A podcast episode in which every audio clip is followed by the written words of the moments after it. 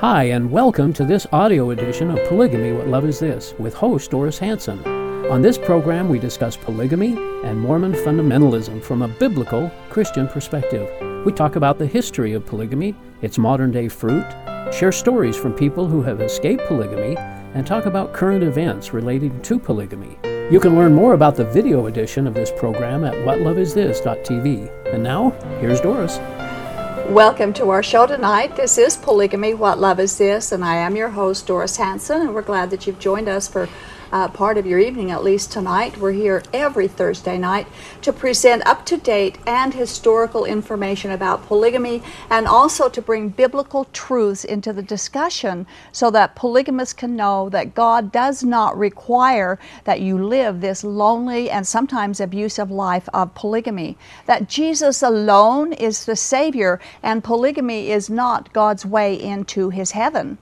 Many of our viewers may be familiar with our DVD, Lifting the Veil of Polygamy, where several former polygamy group members tell their stories of their lives in polygamy and how they got out.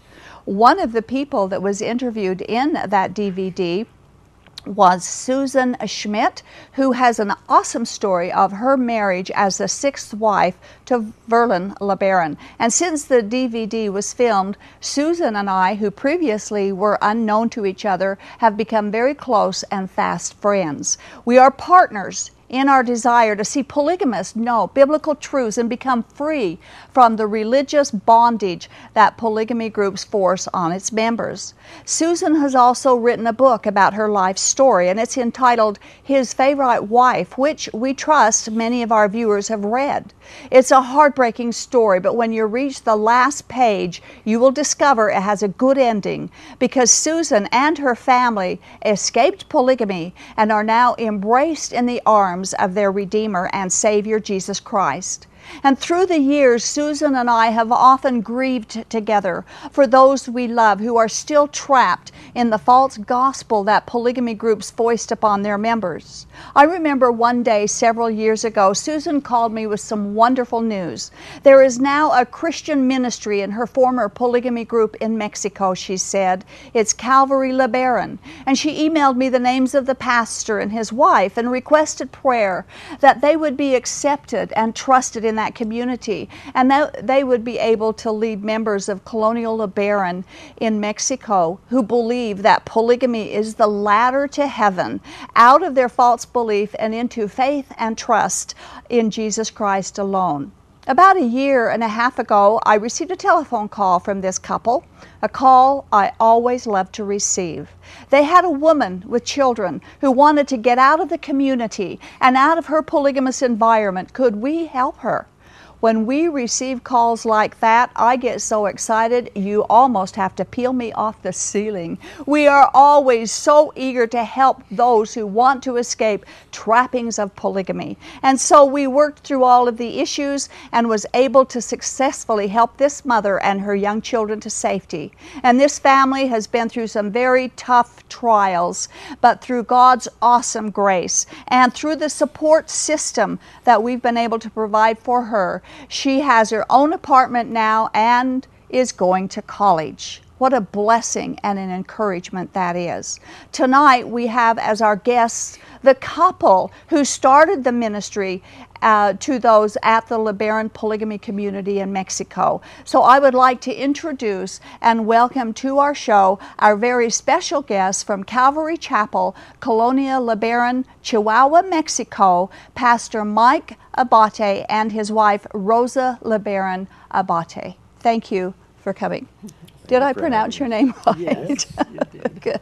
So you've come all the way from Mexico, and we're we're kind of a pit stop on a trip that you're making through the area. Yes. That's right. yes. That's right. And we've talked so much on the phone, emailed so much, but never w- were able to meet face to face. It's just such a pleasure to Yeah. That's to right. Mm-hmm. know you and to be able to work with you in these things. What a joy and a delight it is for us. Thank you so much for agreeing to an interview. Um, I'd like to also tell our, our viewers right now tonight our show has been pre-recorded, so we will not be opening up the telephone lines for phone calls uh, halfway through the show like we normally do. And so, if you do have questions or comments regarding our topic, uh, or that you would like to ask our guests or myself regarding our topic, you can email us at tv at aboutpolygamy.com, and we will be sure and get back with you. Either myself or our guests will get back with you according to your question. So, your work involves ministering to the Christian, from the Christian perspective, to the polygamists in the LeBaron community in Mexico. We're going to talk at length tonight about uh, first. Um, about your ministry, but first, should any of our viewers need to or want to contact you, would you tell them, would you give them, and we'll put up on the screen your Sure. contact information if they needed to call you or email you or get in touch with you somehow? Certainly. Our, uh, our email address is info at calvarylebaron.com. Our uh, Facebook address is uh, facebook.com uh, forward slash calvarychapel.lebaron. Uh-huh. So there you can keep track of uh, what current events are going on and and uh, uh, uh, d- different things in the lives of the families that are engaged uh, with the ministry there in uh, Colonia LeBaron. Um, also, we have a United States mailing address, and that's uh, uh, 8001 E North Mesa Street in number 152 in El Paso, Texas, Okay. 79932. Very good. And if our viewers did not receive that information, if you weren't able to write it all down, email us tv at aboutpolygamy.com and we'll be happy to forward that information to you should you want to get a hold of them.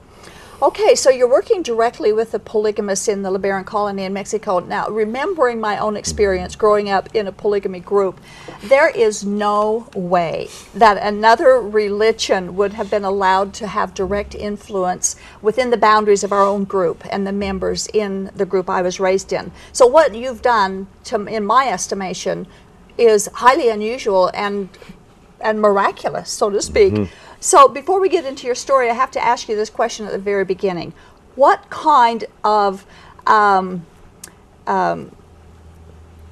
w- how did it feel to get involved with LeBarons? I mean, they have a violent past. Uh, Ervil LeBaron left behind a bloody trail of murder. Knowing all of this, were you afraid to go into the community and work among them? Does violence still mark the community? I'm sure our viewers will wonder that. And have there been any threats at all directed at you since you've been there? No, no. The the uh, the community is uh, one that is genuinely focused on trying to carry on the the final uh, words of Joel F. LeBaron, and uh, the people there have been very kind and warm to us. Uh, I think uh, probably the Lord, through Joel himself, uh, kind of set some things in motion, uh, perhaps that no one knew at the time. Uh, one of the things was uh, uh, Joel made the comment, and it's written in his uh, his discourses, that uh, people would come to LeBaron from all over the world, various religions, various backgrounds, to seek to become part of God's work there. No problem there. Uh, that's certainly congruent with what God has called us to do. Uh, another thing that he that he stated that we've had heard from numerous people in the community is that um, the statement that uh, the people, our, our people, Joel would say, uh, need a greater testimony of Jesus Christ. No oh, problem we would agree there. with that, wouldn't we? Absolutely not.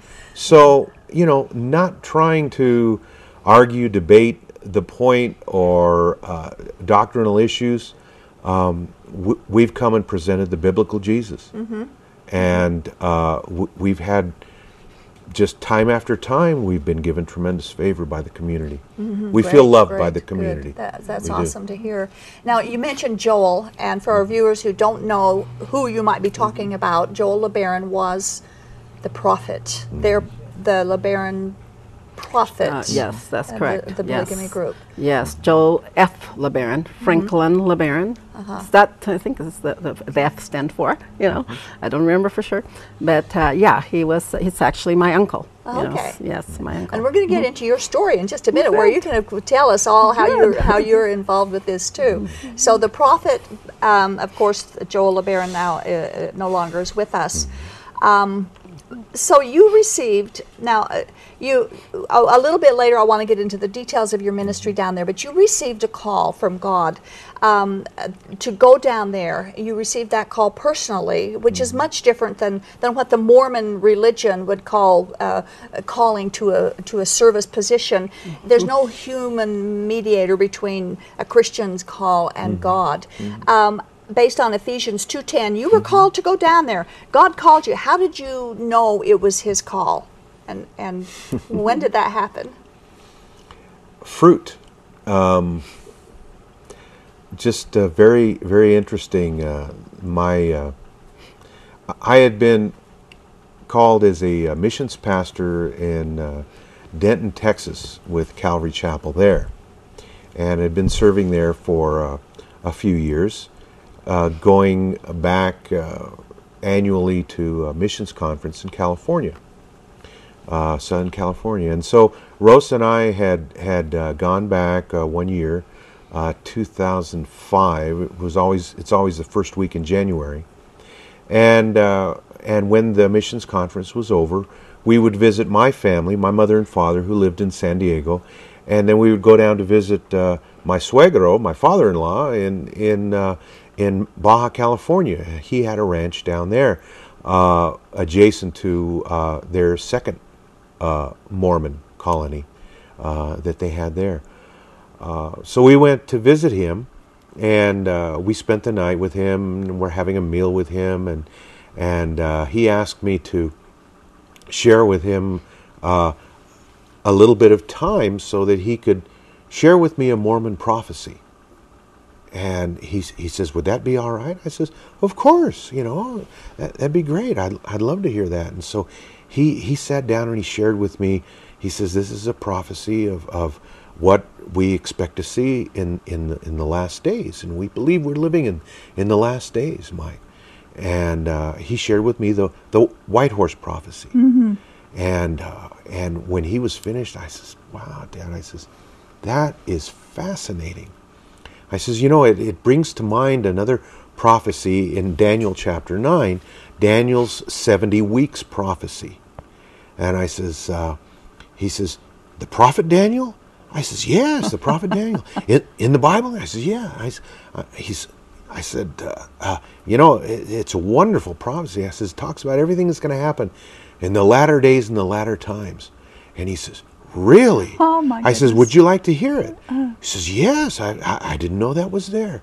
I says, well, go get your Bible. And so he went and did. And, and he didn't have, um, uh, you know, he utilized his, his standard, four standard works, the Bible, Book of Mormon, Doctrine and Covenants, Pearl of Great Price, but the print was very small. So he had he had acquired a, a, a larger uh, standard King James version, uh, uh, what's known as a pulpit Bible, and the, and the letters are considerably bigger. And so so he went and got that, and he brought a, a couple of my other cuñados with him, uh, Jared and Ephraim, my brother-in-laws, and and we sat down around the table and we opened the Bible to Daniel chapter nine, and uh, we probably spent uh, gosh, probably two and a half hours. I know it was well after 11, close to midnight.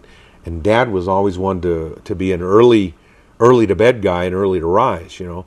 But uh, he, he was he was engaged, and uh, and so were so were my brother-in-laws. And we so we looked at this. We finished up, and he just looked at me, and uh, he says, "I have I have one final question." And I says, yeah. I says, you know, if I can answer I says, you know, do my best. And he says, will you organize our next family reunion down in Colonia Lebaron? And I was like, uh, excuse me? uh, and uh, and he says, uh, uh, yes. He says, I, I'd really like you to, to organize that, you know. And I, I'm like, well, um, look, I know it's late, and I, I, I deliberately put him off. I says, it, it's late. I says, please allow me to pray about that. That's a, that's a big, uh, that's a big uh, challenge. That's a big uh, event to take on. I says, let me pray about it overnight, and we'll talk about it over breakfast. Great, he says. You pray about it, and we'll and, and we'll see you in the morning. so the next morning we woke up, and and Dad meets me in the hallway, and he's like, he's really animated, and and and he says, he says, so. Uh, what do you think? Are you ready to organize that family reunion? And uh, and I says, well, I've got a couple questions, and I, and and I says, uh, you know, how do you want the different events? Because they usually have sporting events and youth events for different ages, picnics, uh, lunches, dinners, uh, this and that and the other thing, and uh, uh, on Sunday it all culminated with a with a service, you know, at the at the church in Zion's camp. And uh, so I says, well, you know, I says, how do you want me to carry these things out? You do whatever you want to do. And I was like, whatever I want to do.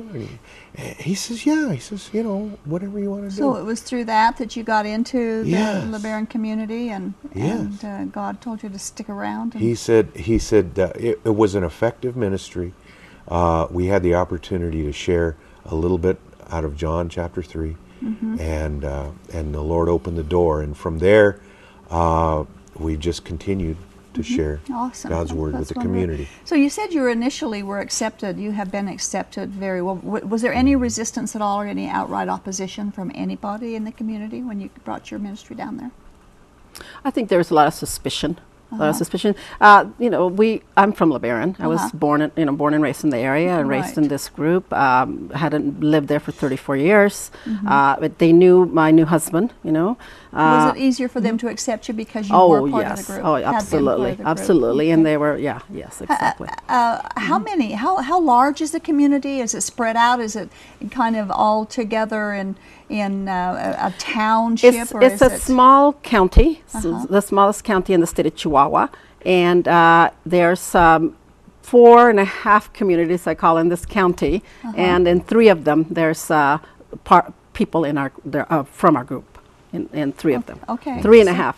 About the Yeah. what would be the population? Do you have a? Uh, you know, I would say that it's probably about 2,500. Oh, okay, Yeah, good. yeah. Well, now let's talk about you. Your Mm-hmm. connection. Your you. I introduced you as Rosa LeBaron Abate. So your your connection. Tell us what your connection is with the LeBaron group and the, the their family. Absolutely, yeah. Well, my father's a LeBaron, uh, one of the original uh, founders of the Church of the Firstborn. And, And uh, that's the name of the the official name of the That's Polygamy. Group, Church Yeah. of the Firstborn. Church of the Firstborn of the Fullness of Time, established back in the early 50s, and uh, from f- uh, Mormon. Mormonism is that the word that you wanted to use? I'm bilingual, so sometimes Mormonism? I yes. and uh, my grandfather had gone down there after the Mexican Revolution c- to to live his religion uh from after the manifesto here Uh-huh. in uh, Utah. Right. And uh, so he raised uh, my father and his siblings, large family down there in northern Mexico, where we are. And they were Yeah. raised LDS, weren't they? They were raised LDS initially. My father went to a mission in LDS Church, Mission Field. Um, his first wife was a LDS lady uh, before my grandpa started uh, really promoting uh, his authority. As, uh, as having the priesthood and where it came from, etc. Of course, I wasn't born at that time, uh, my his first wife, um, a Mexican LDS lady from Mexico City, and he had been served in Central Mexico as an LDS mission. Uh, she pretty much left with a baby and uh, married my mother about uh, two and a half years later. Interestingly enough, she was a Hispanic lady from Mexico City that also was part of the LDS Church. goodness. So very interesting. so she was brought to Chihuahua. So the big uh, difference is kind of like saying you live, you're raised in New York, and all of a sudden you're living in the in the desert of Utah. You know. Yeah, yeah. So uh, so yes, and so I'm the oldest daughter of uh, okay. my father's second marriage, uh, but not a polygamous marriage. So it's Yeah. not difficult for, especially then, but even now, it's not difficult to take somebody into the history of Mormonism, uh, of the Mormon Church, back to Joseph Smith and on up, clear through Heber J. Grant. They were all polygamists. That's correct, And, and yes. tell them that if you want to really follow Joseph Smith's teachings, uh, you need to take the hop from the LDS Church into the polygamy fundamentalist group. That, that sounds like that's what the LeBarons did. And well, my the grandfather, the you know, my grandfather literally said, you know, the manifesto is uh, a corrupt situation done for political purposes. Which it Uh, was, yes, that's uh, true. And uh, literally, they uh,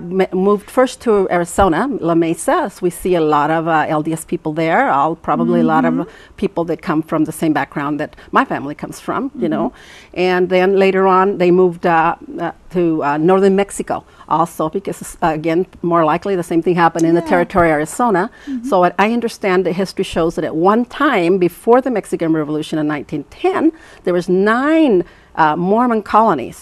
Uh, and uh, fundamentalist, polygamous practicing colonies in the state of Chihuahua. There, there were Yes. a lot down there. Yes. So, how many wives did your father have? Do you know, um, I, either seven or eight, you know, seven or eight. I'd, I was counting, uh, so, you know, I was counting. And, and uh, you know, my mother was the uh, Hispanic, uh, uh, Mexican. Uh-huh. And uh, she never really let us, she never really, uh, really immersed us in the polygamy Oh, extended family. No. Uh, although I was raised in the, in the, in the town. So I, uh, uh, so, you know, I left there when I was 18, you know, Mm-hmm. married. Um, um, fundamentalist Mormon from Colorado City Now that that's, time. that's what's interesting. Uh, Let's get back to that in just a bit. I want to ask how many brothers and sisters, siblings you've got from the polygamous marriages. 36 uh, blood through my father, and uh, the rest, we, I'll count 50 of us, uh, would be stepchildren that uh, widows married my father, um, and maybe divorced ladies. Uh-huh. Yeah. So there's 50 of us. Okay. And, and so you left when you were 18. Now, did you leave to go to Colorado City? Is that what happened? No, no, How no. did you happen Yeah. to get married to an FLDS man? Uh, basically, what started happening during that time that the some of the the uh, groups started kind of communing with each other Yeah. and intermarrying with each other, and may, I know I understand not all of them. Uh, however, uh, Col- well, and also this family. This I married into the Blackmore family from Colorado City. Oh, City. yes, Yeah, okay. and this family had left Colorado City and were living in the southern Utah area. Uh-huh. And uh, he became friends with some other uh, family members down there in Mexico, and that's how we met. Okay. And so I was brought to, to, to Utah after I got married in Mexico, and within the traditional system and also legally in the Mexican government. Yeah. Okay. So you were you did, did your husband have other wives? Or were you No, we were wife? both. He, he was 24, I was 18, and uh, he did not. But that was the lifestyle, and his father had two wives, Uh-huh. and literally had was married to two sisters, and uh, had uh, several, you know, several children. Of course, they were all at a, a marrying age, Yeah. and uh, a couple of other of my uh, uh, friends from down there married also into this family. So Mm-hmm. there's three of us from down there that married into the family, and um, lived in southern Utah for 10 years. in- in Yeah. Colorado City No, area? no, in uh, Saint, uh, well, it's southern Utah area, which is li- literally hurricane area. Okay. Yeah, okay. hurricane area. Okay. yeah. So was in in the family that you grew up in um, before you got married? Was there neglect and abuse in the in the polygamy families themselves? You know, I was. I, I have to look back because I was kind of protected by my mother a little bit, you know. But uh, as you see and you understand, there's always abuse. There's always abuse, And you know. Yeah, yeah. especially Lack of- neglect. lack of Uh, yeah. fathering, for lack sure. of fathering for sure. That's uh, that's the major one for me. Yeah. W- Now, you married your your husband. You had children. How many children Six did children, you have? yeah, six children, and then you separate, got divorced. What happened Uh, really, he, he wanted to live polygamy, and uh, and I was I was, for lack of a better word, programmed that we must live polygamy, otherwise we're not going to make it to the celestial Right. kingdom. And That's you know, we're all told. Yeah, we're all told, and that was very ingrained in me, very strongly. So I married him, uh, assuming that was going to happen. So I, I wanted to be in the highest heaven, obviously, you know. Mm-hmm. But as life developed, and uh, he's he basically. I start getting tastes of him courting other women and things of that nature, uh, and more of the worldly view, what I thought. But uh, you know, I'm learning that I've learned that apart from Christ, it's all worldly. You know? Exactly. So uh, literally, I, I separated, and uh, the marriage only lasted 12 years legally, and, uh, And I had the six children children. with you. That's Mhm. correct. That's Uh-huh. correct. So you had to raise your children alone. Yes, 11 years by myself with the six children before I met my husband. Yes, Okay, well, Michael. Well, well, let's talk to your husband here, Pastor Mike. How did you meet Rosa, and, and what was, how did you happen to court her and fall in love with her, and what was your first impression of her family when you met them uh, after you married her? Well, my first impression of anyone in her family was her daughter Stephanie. Um, I didn't know uh, anything about Stephanie's family uh, other than uh, I was a single parent dad raising my kids. Okay. Uh, and when she came over, she was best friends with my daughter Noelle, my youngest. Okay. And so when Stephanie would come over, uh, all I recognized was that she was very, uh, she was well trained. She was, uh, you know, and she didn't act like someone who was doing this out of just simple training or rote. She was kind. She was courteous. She, she genuinely wanted to help, and. Uh, and so, you know, I remember uh, talking with my two sons and my daughter Noelle. I says, you know what? I says, uh, you know, your friend Stephanie, uh, her mother and father must be really wonderful people because she's a wonderful example and a wonderful reflection of what they've uh, sown into her life. And my daughter informed me, well, Dad, uh, Stephanie just lives with her mom. And I says, well, you know, her mom's doing an admirable job raising her you know. And uh, so from there, uh, I think I had a couple of phone calls with Rosa when my daughter would want to spend the night or this or that, you know, and I'd just want to make sure. Well, is there going to be an adult there? You know, are there any are, are there any uh, boys or men in the house, and you know, what's the situation Yeah. and circumstance? Uh, I was a very very um, uh, careful and probably you'd say strict father raising my kids. I was very protective, and uh, I- I was appalled many times when when parents would allow their daughters to come over and spend the night with Noelle uh, without calling or checking and you know the fact that hey uh, you know Noelle lives with her her single dad and two older brothers and to me that would raise some red flags. But so here's Stephanie, you know, and and and and that was that was an impression. Um, fast forward, as as uh, Rose and I began to get to kn- know each other, I think the first time we actually laid eyes on each other uh, was in biology class, our daughter's biology class. my. Uh, it was meet the teacher night for school, and and uh, you know I was a father, uh, dashed home, uh, grab my grab my daughter. Let's go to school. Let's let's get through this. We got to get home and get dinner going and and and get your homework done. Get in bed. You know. So um, the boys were charged with their tasks at home, and and uh, we went to meet her teachers. And so we got into the first class. There was no one else there. We were early. We got in, and I'm like, okay, let's get on to the next class. As we were headed for the door, here comes her friend Stephanie and her mother. And uh, I had only known Rosa as Stephanie's mom for probably the better part of a year up to this point. Stephanie's mom this, Stephanie's mom that. and and so finally I meet Stephanie's mom. Well, both her and I, neither one of us are are like impressed with each other. We're not looking for a, a relationship. We're just trying to raise our kids. Right. And and so you know we go through the little courtesies, hello, it's nice to meet you, yada yada, and uh, I head out with Noelle, and she stays in, you know, in the class to meet the teacher. Uh, later on, uh, Noelle wants to go and visit uh, uh, the family that's having a wedding down in Baja. And so we had to make arrangements for that. So through the course of time, Rose and I are, are uh, having to interact uh, f- for the children's sake. And um, finally, after a lot of nagging from my daughter, uh, to call Stephanie's mom and you know take her out, invite her to a movie or something like that. She's so nice, Dad. It's so it's so you know. And Stephanie's got sisters. My daughter didn't have any sisters, you know. So uh, invited her to a movie, and you know things began to move forward. Uh, eventually, it was a matter of okay, well, it's time to meet the families, you know.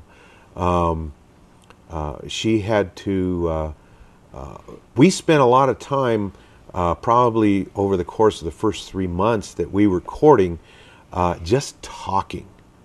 And I'm sure Rosa thought there was something wrong with me. I wouldn't even kiss her, you know. But we're we're like, uh, don't you have to nod so much? anyway, they they uh, they're they're uh, uh, I come from a Sicilian family. Uh, The roots are back in New York, in Brooklyn, and there's Italian style history there. Yeah, Okay, if you take my meaning. I think so. Okay, so um, uh, I wanted to make sure that she understood what my family background was. Okay, and and if she had a problem with any of that, that she had an opportunity to say, well, you know, thank you, but no, thank you. Well, I didn't realize that. Lo and behold, in the back of her mind, she's thinking, wait till he hears my Yes. story. and that I can relate Yeah. to. so so uh, we we we we went through this time of sharing with each other, and we made it through that part. So now it's time to meet the family. Well, my mother and father lived there in San Diego, so that wasn't too difficult a challenge for for uh, for her to meet my family. Um, but then we had to go to Mexico. Okay, and so uh, you know, knowing and understanding the history, uh, to what extent an outsider can know and understand the Right. history. So you never had any experience with polygamists or polygamy No. groups before that? No, no. I uh, I can look back and I can see that through the course of time, uh, God was always giving me different connections with Mormonism, but not with fundamentalism. Okay, and and uh, the people that the Lord had brought into my life were lovely people, people that that uh, were a blessing to me. Yeah. Okay. Uh, I had a very, very good friend in high school and afterwards uh, that lost his life um, in a in a in a lumber uh, accident as he was working in the in the timber mills up in uh, uh, northern Oregon, uh, and and and I was very close to this uh, uh, young man, a man by the name of Lee Lee Panhorst, and. Uh, he, he was one of my closest friends. Uh, there, there was myself who came from a Catholic background. We had a Southern Baptist buddy, and then we had our Mormon buddy. Okay, and we were like the three Musketeers. you know. Okay. Well, Okay. So were you shocked when you run into the polygamy aspect of Rosa? I, I, I kind of just prepared myself, you know, realized, well, this is their religious culture. Okay. Definitely. So uh, my my father was a liberal-minded Democrat, and he always taught us to be, you know, to be open to others and to not be uh, uh, biased or bigoted or prejudiced. Okay, so I just put that hat on and and we went down to meet the family and and uh, they were they were as curious about me as certainly I was about them.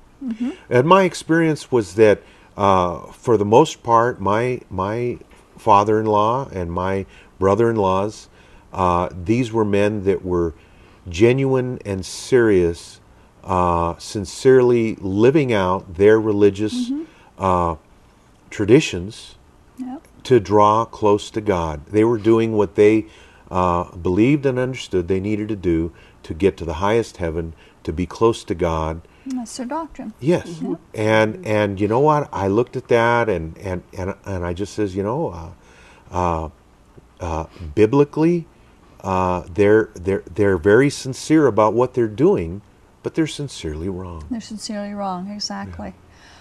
Back in the early days of the LeBaron group, the females were the ones who got to choose who their husband would be, and, and they could choose a polygamist, Mm-hmm. And they were urged to choose a polygamist husband. Do they still do that uh, in, the, I- in the group down there? Not necessarily. There's there- uh, not necessarily. It's way more liberal now, and a big mixture of marriage into the Catholic uh, uh, locals, also Catholic Hispanic people. You know, intermarriages into Catholicism. Mm. So Um, when they no. marry into the Catholic system, then they're uh, they're they've kind of let go of the polygamy. Not Whatever? necessarily. Absolutely not. Uh, Absolutely not. No, no, they don't. Uh, it's very ingrained and and very uh, just works oriented. It's like what they need to do to really not uh, get to heaven, but be man. Yeah, you know, yeah. and have many children is extremely important. Yeah. So Mhm, yeah. that's it.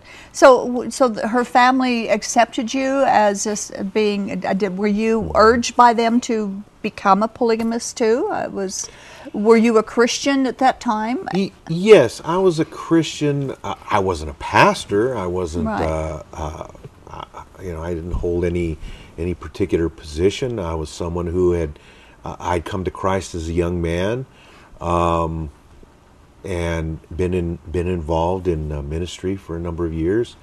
Uh, went through some tragedies in my life uh, that left me in a position of raising my children on my own. And yet, um, you know, I, I, I wrestled with God, you know. Uh, w- why did these things have to happen? You know, I, I thought I was doing what I needed to do. I was, I was doing my good works. You know, what Yeah. what happened, God? What's Yeah. up with this? And uh, but at any rate, when when the Lord uh, did bring Rosa into my life, and we went down there, I began to realize that the LeBaron fundamentalists were a little bit different from some of the other fundamentalists. And in, in, in this one thing, they, they, they, they taught that uh, there, was a, there was an importance and a, and a value, great value, in intermarrying with the Native American peoples. The Which is Lamanites, interesting, so interesting. In fact, Yeah. I was just mentioning the other day that very few of the polygamy groups Mm-hmm. actually bring Lamanites uh, into their into Mm-hmm. their groups. Very few of them do. So Mm-hmm. it's interesting that you should say that. Um, within the LeBaron group, now you mentioned that they go into the culture and marry within the culture. Mm-hmm. Uh, what about the male female relationship? Does that take, or ratio, I should say, does that take care? Does that kind of solve that problem? Because most polygamy groups have a huge excess of, of males and not enough females, which is naturally going to be the case when one man has several women. Does that take care of that problem down in the LeBaron Well, it just makes other problems. It makes the problem that the local, you know, native girls are raised a certain way, and now they're married into this uh, very dogmatic uh, group uh, with uh, s- really severe understanding of how they want to live their lives and have their families, and it brings other clashes, very serious clashes in the in relationship. I can I can Yeah. see that, but there's so there's not like the lost boy community that down there like there has been in some of them up here. I, I would say no. No, I would say no. No, that, okay. Well, that, like you say, creates other problems, Mm-hmm. but that is not one of them. They were married. They married at very young ages in polygamy groups. Is that happening down there as well? Yeah, in the time when I was a young lady, I was considered uh, old maid at 18. Okay? yes. Were you, were you pressured into getting married earlier than that when you were younger? Than Yes, yes. Not necessarily by my parents, but by the man coming to pursue you. And and would you have chosen your husband at that point, or would they have chosen you? I could have chosen it, Uh-huh. but and in fact, I could have chosen it any time, but I didn't. You didn't. I didn't. That's a praise God, isn't it? Mm-hmm. Yeah, big, big praise God. A question we get all the time, I have to ask you polygamy is against the law in Mexico just like it is in the United States. Why is it tolerated down there? I, I think I'd like to answer that one because I'm the Mexican. Okay. yeah, uh, really, uh, it kind of the Sheridan family group gatherings on how my fa- grandfather came down and uh, they, they, the locals loved him and they helped him get land and, and um, they were, you know, our, my family was hardworking, nonstop. This, you know, the, the I was uh, all, all about works myself. Okay, Oh, you know, we must I work. You know, that. go to bed early, get up, uh, get up early, and get things done. You know, because you have to work for God type of Right. mentality, totally against what Christi- the Bible teaches. You know, so that was a big one for me uh, to really understand the perspective, biblical perspective on that. You know, that um, It is, yes, yes. But uh, uh, going back to your question on uh, the law, basically they just it's, it, it's against the Constitution, against the rules of the country of Mexico. They just overlook it because also in the culture, in Mexico culture, in the Catholic culture, it's very common for men to have a mistress somewhere. Yeah. So they just turn their eye to Yeah, it. yeah. That's, that's, Yeah, uh, and that's kind of the way it is up here. They just. Uh, it, it's not because it's common to have a mistress, like as cultural as it is there, but they just they've let it go so long now that it's too huge of a problem to to, to deal with.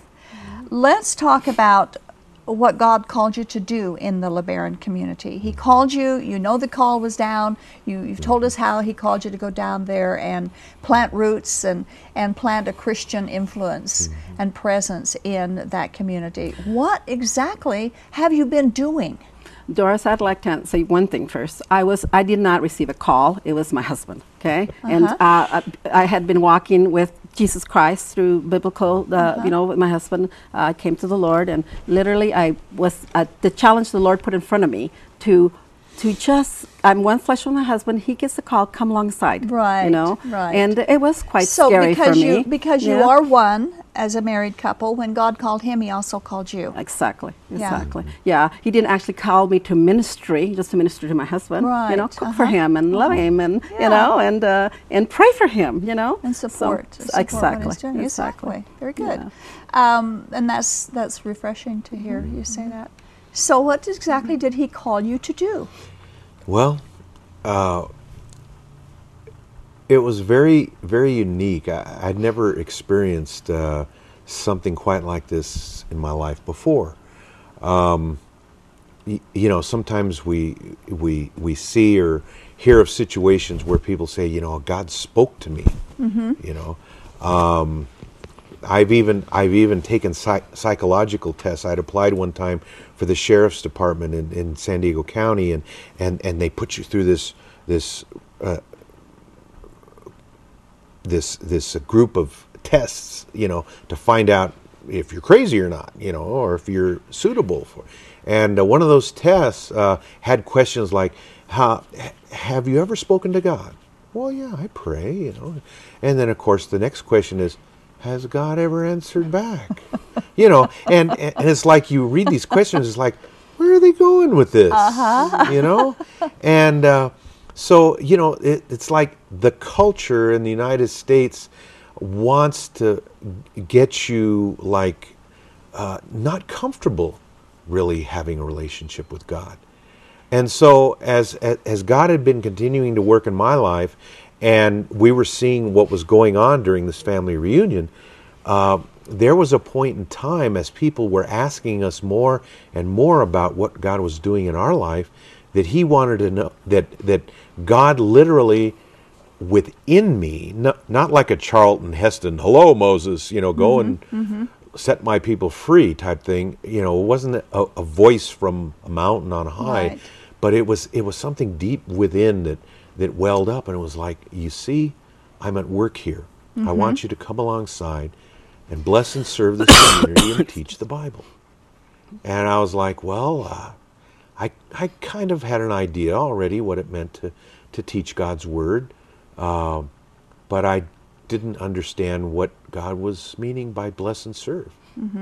And that was something that he, uh, a- as we did join him, and uh, through the course of time, he, he showed us those things. Mm-hmm. And it was basically any any opportunity that uh, w- was given to us with whatever skill set we had. With Sometimes it was it was working on people's computers. Mm-hmm. Um, just ministering in general mm-hmm. to Yeah, what just- what the needs were that you could giving fill. what we had and that's that's an encouraging thing that i want to share with with anybody because we all have neighbors friends and family that do or don't know the biblical jesus right. and so, uh, if you have a friend or family member that that needs to know Christ, just give the Lord everything that you have, and the Lord will use something from Something from that right.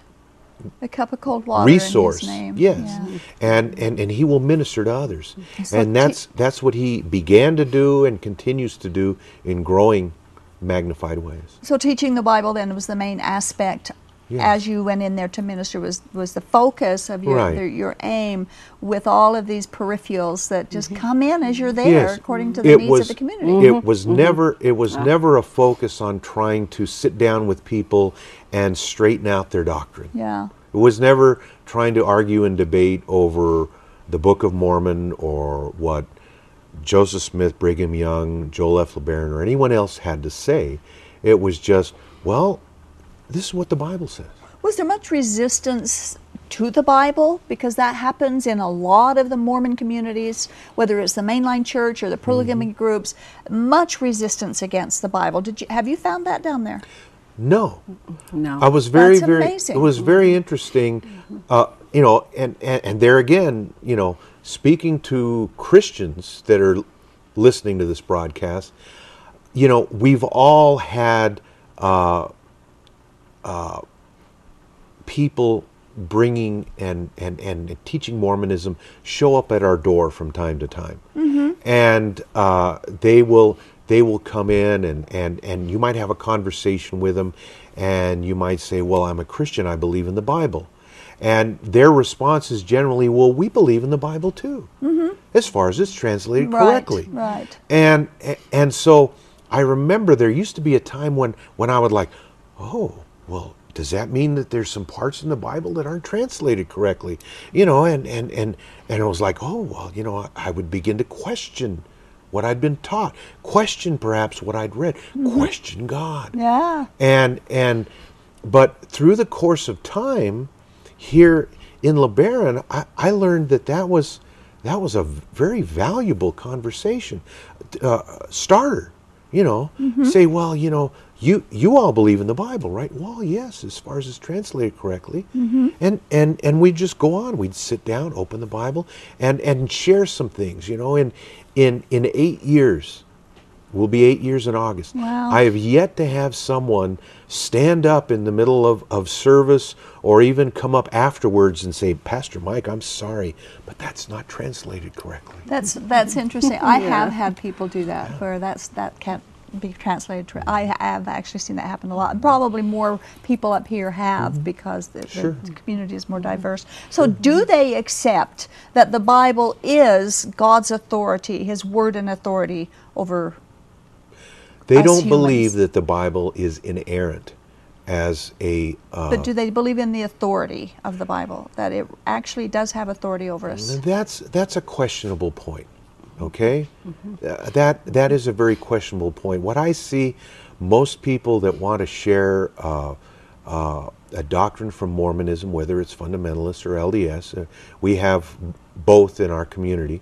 Um, they they will generally share from the the authority and foundation of the Book of Mormon, and then use biblical uh, concepts to to kind of justify or confirm. Or, or- and sometimes they'll Their weave them together and come Yeah. up with some yeah. something Doris, that doesn't really mix. Yeah, Doris, I found that, uh, like on myself, being raised there, nobody really knew the Bible. Yeah, And they're saying there's a Bible study going on. Oh, I want my kids to know the Bible. I want to know the Bible. Oh. And so that was a real That- positive. that's uh-huh. that, that's Yes. wonderful to mm-hmm. see that happen, where they actually want to know. So many mm-hmm. of them are mm-hmm. reject, and also so many uh, people who leave uh, any part of Mormonism, whether it's the LDS Church or the polygamy groups or whatever, they will uh, they find out that maybe there's something wrong that that they find out things that are wrong with their doctrine or their history, and they'll walk away from it.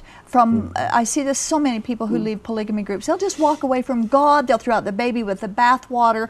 If mm-hmm. this isn't right, nothing is. I'm free to do whatever I want. God is no more going to be part of mm-hmm. my thinking. Do you mm-hmm. see that a lot down there? A little, a little. We see some. Yes, some.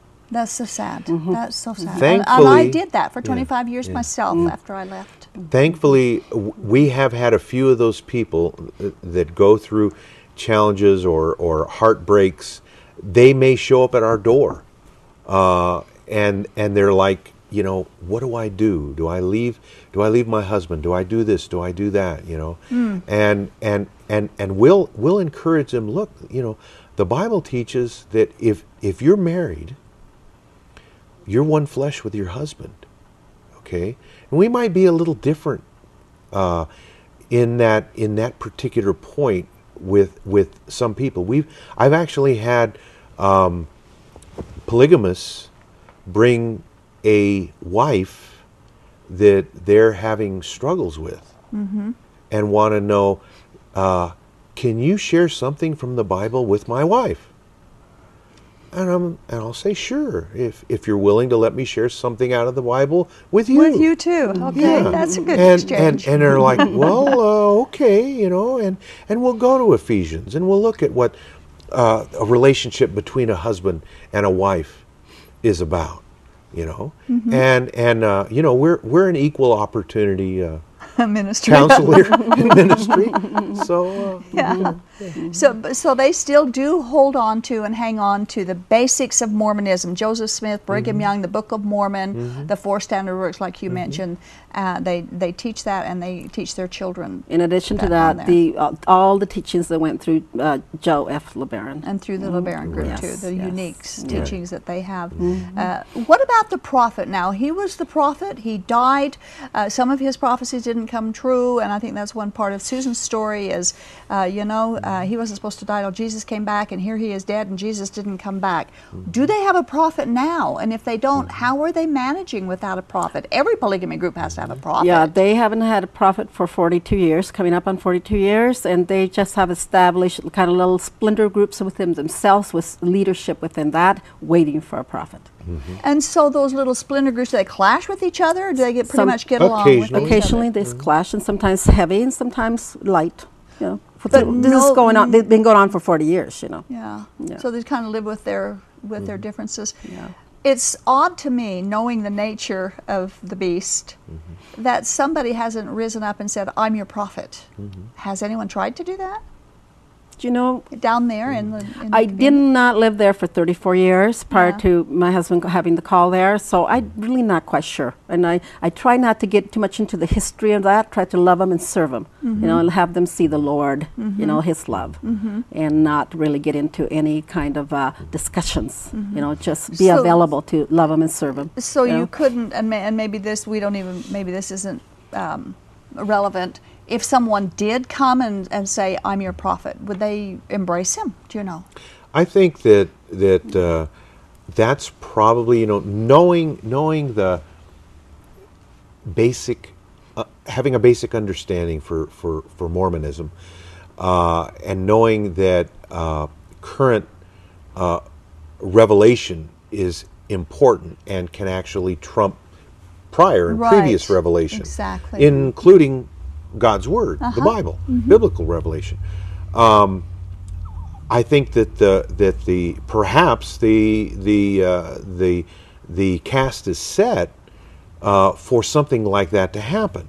Okay, I, I, I mean that's kind of a- as I go back and look at Mormon history, that's kind of what we see happening, and yet um, uh, someone if someone were to rise up and and stake a claim that uh, God had spoken to them, you know, and have a Joseph Smith style uh, revelation or a Joel F. LeBaron style revelation, that that would have to be something that was confirmed by others within within the, the community, and that would be something that they would have to r- resolve. And I'm sure that, that they probably have a lot of thoughts about that. Uh, from what I can see now, the people in this community are diligently trying to carry on from where Joel left them. They're Yeah, trying to be yeah. uh, uh, uh, true and faithful to what they Okay, we- last we had. only have a couple more minutes. Can you very quickly uh, give us your thoughts on the, the way marriage has been redefined? Mm, thank you. Um, marriage is very important to God. It is. In Genesis, the first uh, relationship with mankind that God established was marriage. Okay, one man, one woman. Okay, uh, the Bible begins with marriage and it ends with with marriage, uh, the wedding supper of the Lamb. And uh, so we see all through the Bible then is a struggle of success and failure, success and failure, and, and, and what the Lord brings together to be the ultimate and eternal wedding between His bride and Himself. Okay? Um, the world in which we live in is radically trying to define marriage in any number of ways, uh, whether it's uh, uh, two men, two women. Uh, you know, I've even read of someone that married their computer. Okay, there's uh, marrying their pets, putting them in their in in their in their uh, wills and things like that. My contention is is that you could no more redefine marriage because God defined marriage Right. then you could redefine basketball. If you were to say, well, basketball is where two guys get together and spend life together, people would say that's ridiculous. Yeah. Well, my contention is it's just as ridiculous to try and call marriage. that or anything else other than the biblical definition of one man, one Mm-hmm. woman. Each man should have his own wife. Each, And each woman woman own should have her own husband. And the Bible is clear that monogamy is God's way. That's correct. And uh, that polygamy was never commanded by Him. Yes. I really do appreciate you coming and sharing with us. You know, it goes, time goes by so fast. It's such a pleasure to talk to you, and to know that you're down there in this community, ministering from God's Word, ministering to them who have been starved. I know when I first became a Christian and realized that God loved me, I was starved. I was like a dry sponge, and I just starved to hear His Word and, and just take in everything. And you're doing that for them down there, and it's been such a pleasure to be able to work with this girl that you sent up to us. Send more our way. We would love to have them. So thank you, Michael and Rosa Thank you for Abate. having us. You know, re, religious teachings that uh, often teach that religion is our law, uh, uh, to the law is our ladder to heaven. With some, of course, that includes polygamy. But Galatians two twenty one, it says that Christ died for nothing if we could be righteous by obeying religious law. Religious law is not the ladder to heaven. Jesus is the ladder, and whoever trusts and believes in Jesus alone for eternal life, repenting of their sin, God will give righteousness as His gift to them. Sinners' rules cannot make other sinners righteous, and all of us are sinners. So only God can make a sinner righteous, and there's nothing that we can do to save ourselves or even help save ourselves. Jesus lived a perfect life, the only person who lived ever lived perfectly righteous, and so only He can save us. And there is no other way but Him. Every other way has just been concocted by just another sinner. The Bible says that God covers us with Christ's own personal righteousness, which He gives to us, and like a robe, we put on His righteousness, and we cannot earn it. We are accepted into heaven only if we are wearing Jesus' robes of righteousness. We all sin, we all need a Savior, we cannot save ourselves. Polygamy cannot save us. No religious law that man can make up, no ri- ritual that man can, can command can save us. Only Jesus Christ and His death on the cross opened the way for sinners to go to heaven. Jesus is our ladder there. Jesus' robes of righteousness are given to all those who will forsake everything and everyone else and turn and believe and follow Him alone. Thank you for watching and good night. This has been the audio podcast edition of Polygamy What Love Is This? This program is a production of a Shield and Refuge Ministry and Main Street Church of Brigham City. You can view current and past video episodes as well as download audio episodes of this program at whatloveisthis.tv. If you or someone you know is in need of assistance in leaving a polygamous situation, please contact us. We are here to help. All of our contact information can be found at shieldandrefuge.org or call us at 877 425 9993. If you have any questions or comments about this or any of our other programs, we'd love to hear from you. Write us at email at whatloveisthis.tv. Thanks for listening, and we hope you'll join us again.